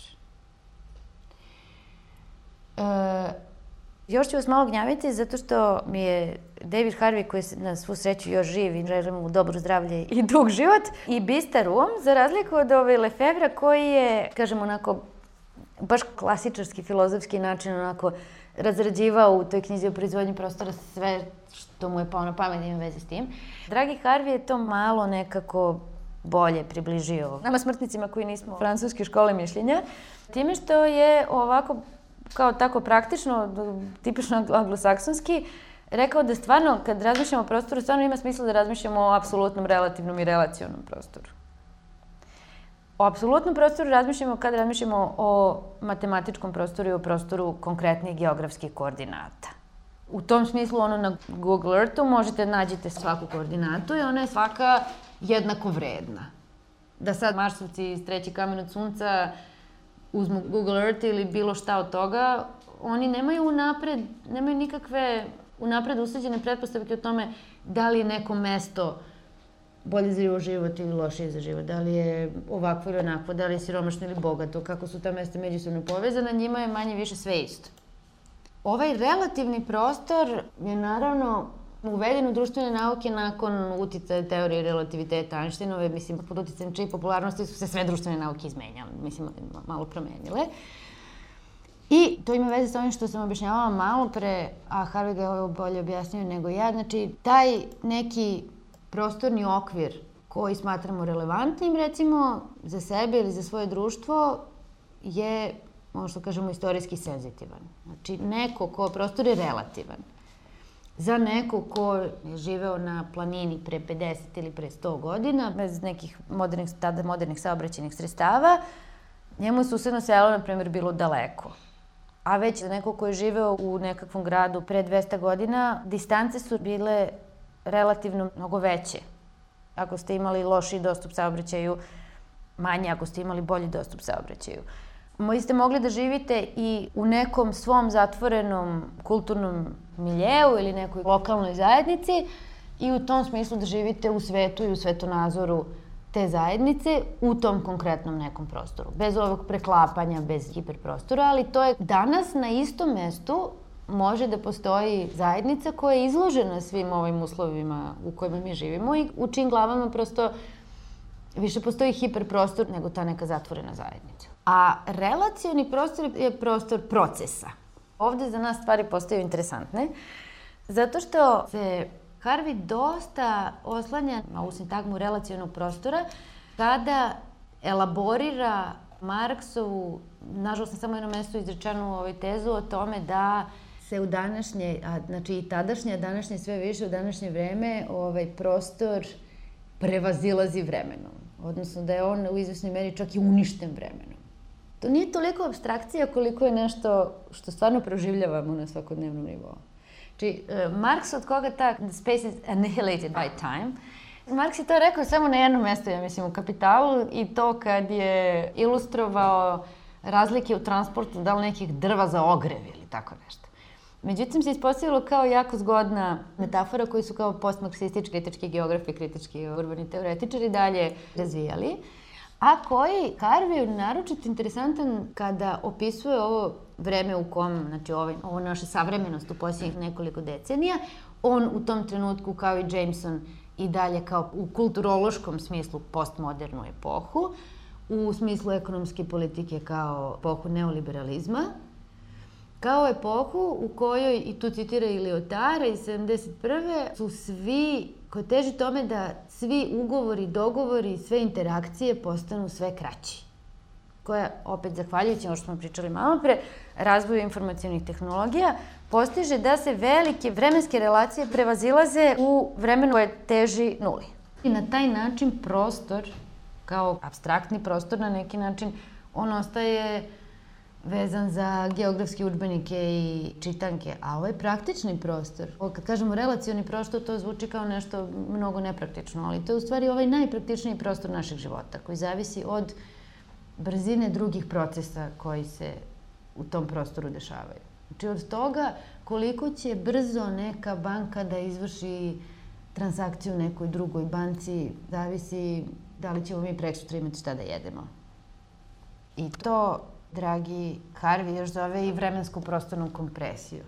Taj doživljaj da postoji vremensko-prostorna kompresija i da se zbog napretka tehnologije mnogi procesi od kojih nam život zavisi odigravaju većom frekvencom nego što smo mi u stanju i da pojmimo i da kontrolišemo, a i kao što je ono rekao Bauman da se tome prilagodimo, doprinosi da se mi u takvom prostoru koji se stalno menja osjećamo dezorijentisan. Naravno da u svemu tome, da sad smo pričali o univerzalnim stvarima koje pogađaju na neki način čitavu zemaljsku kuglu, pričali smo i na jedan univerzalistički način, naravno da u svemu tome, da se vratimo sad na ovu teoriju svetskog sistema, u svemu tome postoje ogromne razlike, naročito između zemalja centra i zemalja periferije. Tu je opet meni konkretno, mislim, meni je drag Bauman, ali apsolutno nije jedini koji je to. Recimo, u tom smislu preporučujem za jednu kao manje više popularnu literaturu ovu njegovu knjigu Posljedice, globalizacija ljudske posljedice. Je baš jako plastično na početku ovaj, opisuje posljedice toga što je, kao što i Marks kaže, kapital koji je, od, mislim, u kapitalizmu, koji već stotinama godina teži rušenju svih prostornih barijera i kretanju, tome da se kreće sve brže, dostigao u tom smislu da sada neviđene razmere. Tako da sad s jedne strane imamo ravan virtualnih komunikacija u kojem, zbog toga što je privreda finansijalizovana, egzistira veći deo kapitala. Imamo ulaganja koje se skoro bez ograničenja kreću u toj ravni. Imamo nekakvu proizvodnju u kojoj se povremeno proizvodnju usluge u koje se taj kapital povremeno spušta da se, kao sa te ono, oni najviši hladni vetrovi iznad zemlje povremeno se spušta da se oplodi. I imamo ovu nesrećnu, dezorijentisanu radnu snagu koja prati poslovne mogućnosti. Krenuli smo od grada, kao urbanizacije, kao gradova, napretka grada, pod pretpostavkom da su gradovi neka konkretna mesta. Međutim, ono što je za ovaj aktualni trenutak karakteristično je nešto što je opet iz te perspektive teorije kulture pre dvadeset do trideset godina obradio O Ž E.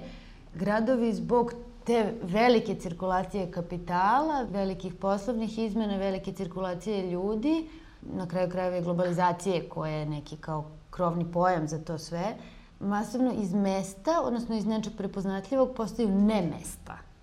Znači mesta sa kojima ne možeš da se identifikuješ i na osnovu kojih ne možeš da gradiš neki, pod znacima navoda, autentični identitet. Znači nekakav utisak o sopstvenom kontinuiranom postojanju, egzistencijalnom projektu, ukorenjenosti. Sama teorija kulture to u mnogobrojnim tekstovima koji su na granici poezije i dosta su deskriptivni obrađuje kao zamena mesta ne mestima. U smislu izgradnje tih krajolika. Mislim, to su vrlo konkretne stvari, recimo gradnja McDonald'sa i onih Burger Kingova umesto nekih kafana koje smo poznavali. Pa onda koje, recimo, ako ne znamo da se sve ovo dešava globalno, možemo kao, ne znam, u Sarajevo da tumačimo ako se dešava kao posledicu rata. A u stvari je rat posledica ovih, da kažemo, globalnih tokova. Ili korupcije. Mislim, ima tu i korupcije i svega toga, ali u principu je pritisak veći, pritisak je globalni. Emmanuel Castells, recimo, smatra da treba da govorimo o prostorima tokova. Zato što je sve kao... Bauman misli da je modernost sada fluidna. Zato što je konačno došlo do modernosti i inače bila pozitivno nastrojena, kao jedna kulturna epoha, pozitivno nastrojena prema mobilnosti, za razliku od prethodnih epoha koje su više, kad kažem više cenile, to je stvarno jedna prestrašna redukcija, naravno mislim na zapadnu civilizaciju i pričamo o metaforama i ne veze, koje su cenile temeljnost, kako se zove, ukorenjenost, istoriju, tradiciju, prosto neko kao vezivanje za mesto. Modernost počinje sa tim nevezivanjem za mesto i sa dramatičnim promenama mesta, a u ovom našem aktualnom trenutku dovodi do toga da ta mesta činju da se menjaju toliko brzo da više ne može da se... U, ti procesi se menjaju, a ljudski život ostaje manje više iste dužine. I ispunjen sličnim biološkim procesima, koliko god se nam menjaju mozgovi. A mozgovi nam se, hvala Bogu, menjaju.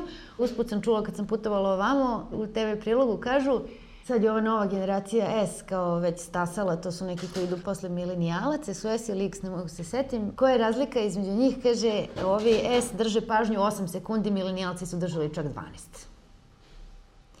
I oni su... Zašto je važno da o ovome pričamo? Zato što, sa druge strane, kad smo van svog babla, možemo da vidimo da se mnoge te stvari tumače, da kažemo, iz nekih uslovno kulturasističkih stanovišta, kao mladi su glupi, nezainteresovani, letargični, ovakvi, onakvi. Ne, mladi se prilagođavaju. Oni su stalno preopterećeni, oni ne znaju kako bi izgledalo, ja mislim da ne znaju kako bi izgledalo, ko njima može da da dvadeset dana da mirno čitaju Rat i mir. I šta kad ga pročitaju? Nije da će od toga biti srećniji, neće. Nije da će od toga biti snađeniji, neće. Ali imaju utisak da imaju utisak da moraju, da su u obavezi da budu stalno obavešteni u svemu. Informacija je sve više, a struktura je sve manje.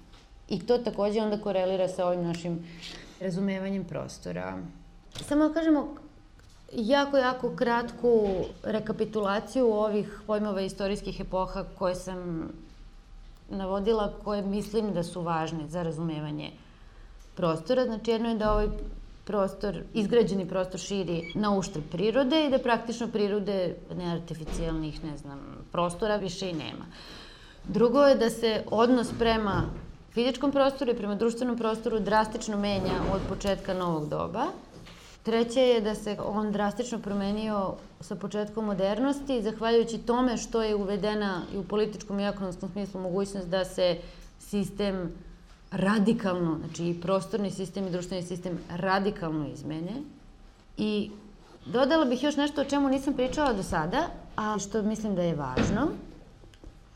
A to je da kad razmišljamo o, o savremenoj urbanizaciji u ovakvim apstraktnim terminima, mislim da je dosta važno da imamo u vidu jednu periodizaciju koju uvodi takozvana regulaciona teorija, to je jedan ogranak neomarksističke ili postmarksističke urbane sociologije, koji, dakle, gradove i uopšte urbanu izgrađenu sredinu posmatra iz perspektive njihove funkcionalnosti za ekonomiju, pre svega, znači za materijalne, za finansijske transakcije i za politiku. U tom smislu ona regulaciona, zato što govori o nivoima upravljanja. I sad ta neka regulaciona teorija, čiji autori su, ne znam, Harvey, Castells, ovaj i onaj, primećuje da se ovo naše današnje doba, pomenuo smo malo pre refeudalizaciju, utoliko drastično razlikuje od ovaj, ovih prethodnih dvesta godina. Znači, pričamo sad, kad kažem naše doba, pričamo o nekim, nekom periodu od sredine sedamdesetih na ovamo. Po tome što su gradovi ponovo preuzeli kao dominantni oblici teritorijalizacije kapitala. To je tako kao jedna blago, ne znam da li zvuči rogobatno, ali kapital se samo mora negde zuji i onda povremeno mora negde da se spusti, da privremeno da bude negde parkiran. Okvir toj teritorijalizaciji kapitala su od Francuske revolucije praktično na ovamo davale nacionalne države. I to je stanje koje smo mi navikli da smatramo zdravorazumskim. Nacionalna država zadaje zakone, ti zakoni se odnose i na ekonomiju.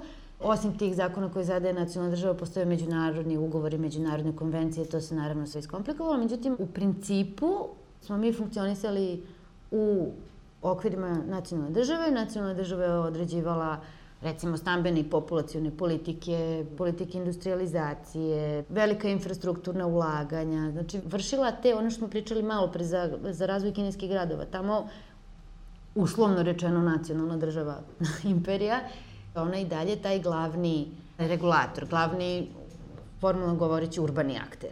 I mi smo toliko navikli da je to tako, pošto život traje koliko traje i to se nije mnogo menjalo, ubrzavali su se drugi procesi, iskraćivali.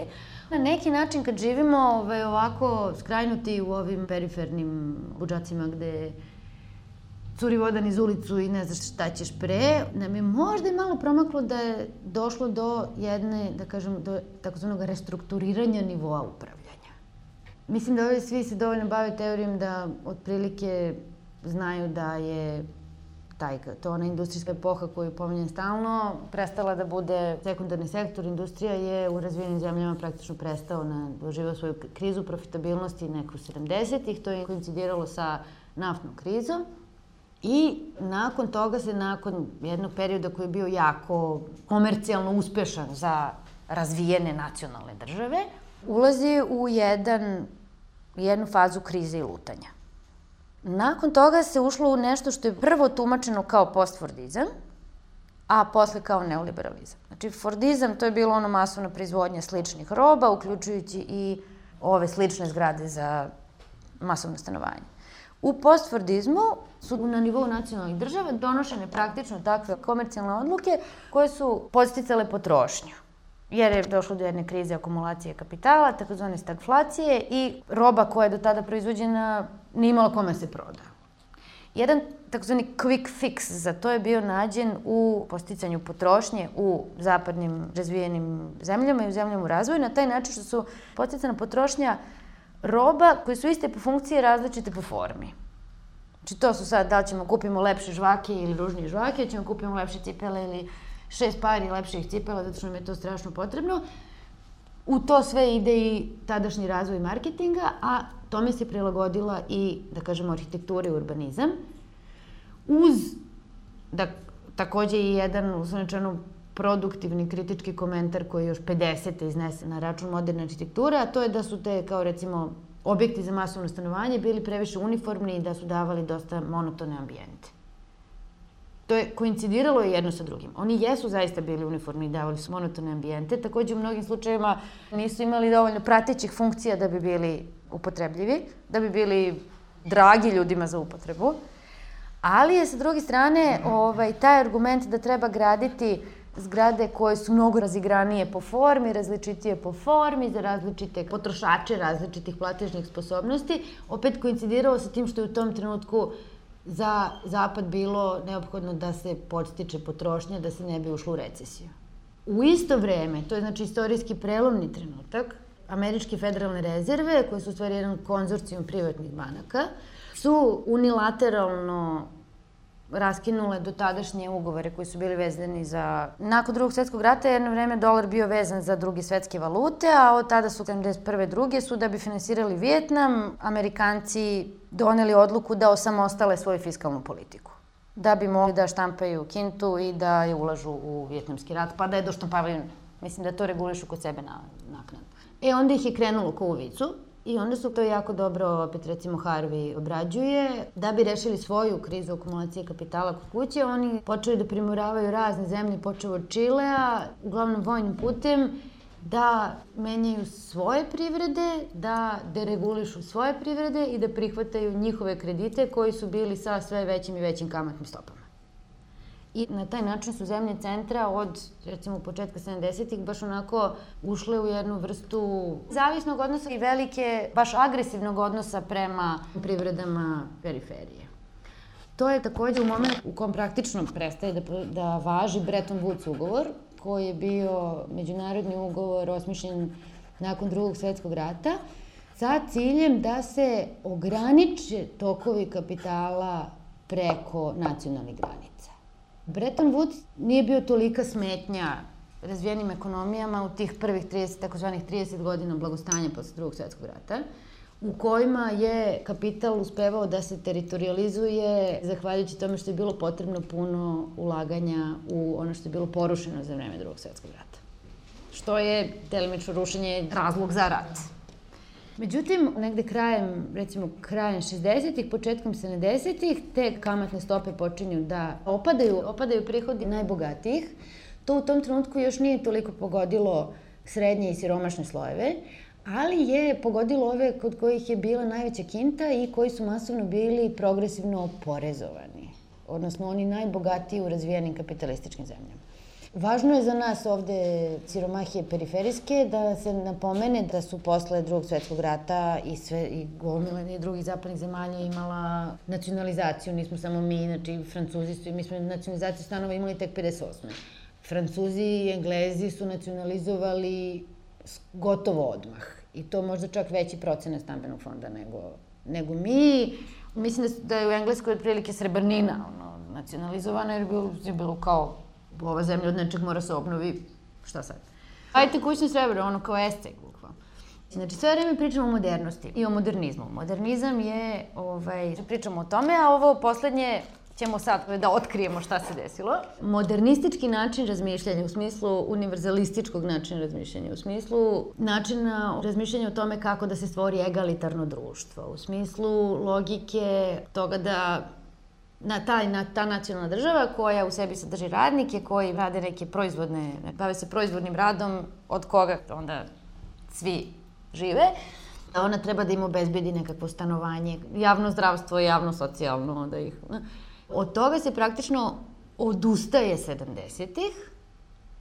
Znatno, u razvijenim državama na tom nekom političkom nivou, još i pre nego što smo mi proglasili da je socijalistički eksperiment propao. Dolazi u tom smislu kulture do smene vrednosti. Znači, nisu više univerzalne nego partikularne. Nismo uspeli sve da nahranimo i da, i da im obezbedimo stanove. Aha, nije da treba više da se trudimo, nego treba, taj projekat treba napustiti. I daj da se samo orijentišemo za izgradnju luksuznih objekata za one koji mogu da plate. To je kao taj prelaz iz univerzalizma na partikularizam.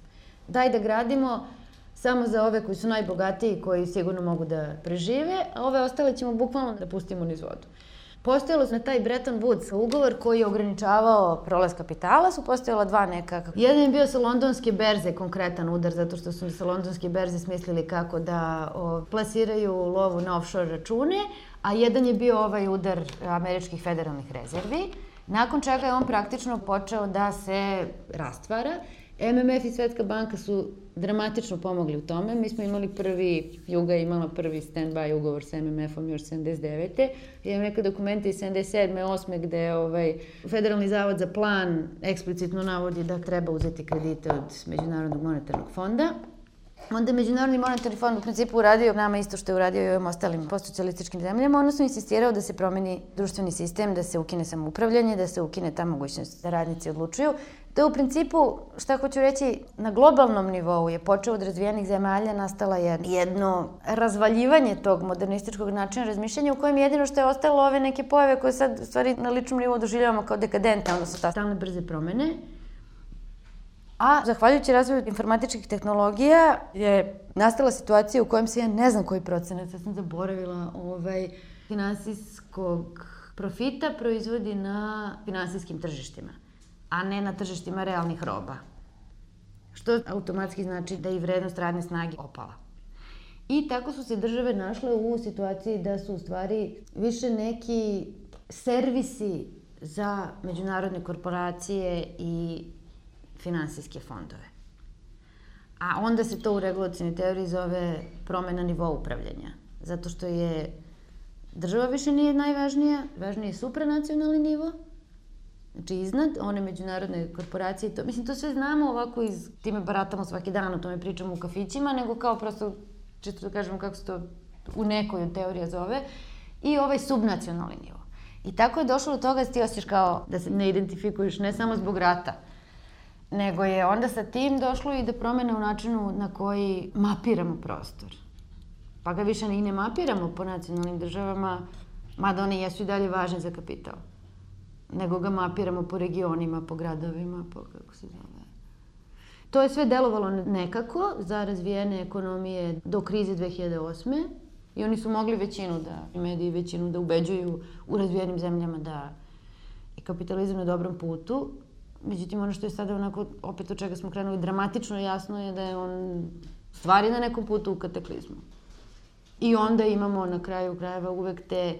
Meni se čini da je sve manje moguće ne biti istovremeno svestan svog neposrednog prostora, odnosno ne biti svestan te uloge tog prostora u kom živimo u nekom globalnom sistemu.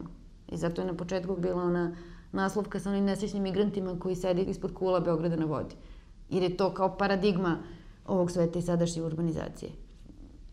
Neka ulaganja u nekakve zgrade koje zapravo nemaju nikakvu praktičnu svrhu, čija je svrha kao I za ovaj bulevar samo da se nešto uloži, kao u vicu, a sa druge strane je stvarni gubitak življivog fizičkog okruženja za sve veći procenat tog kao urbanog stanovništva.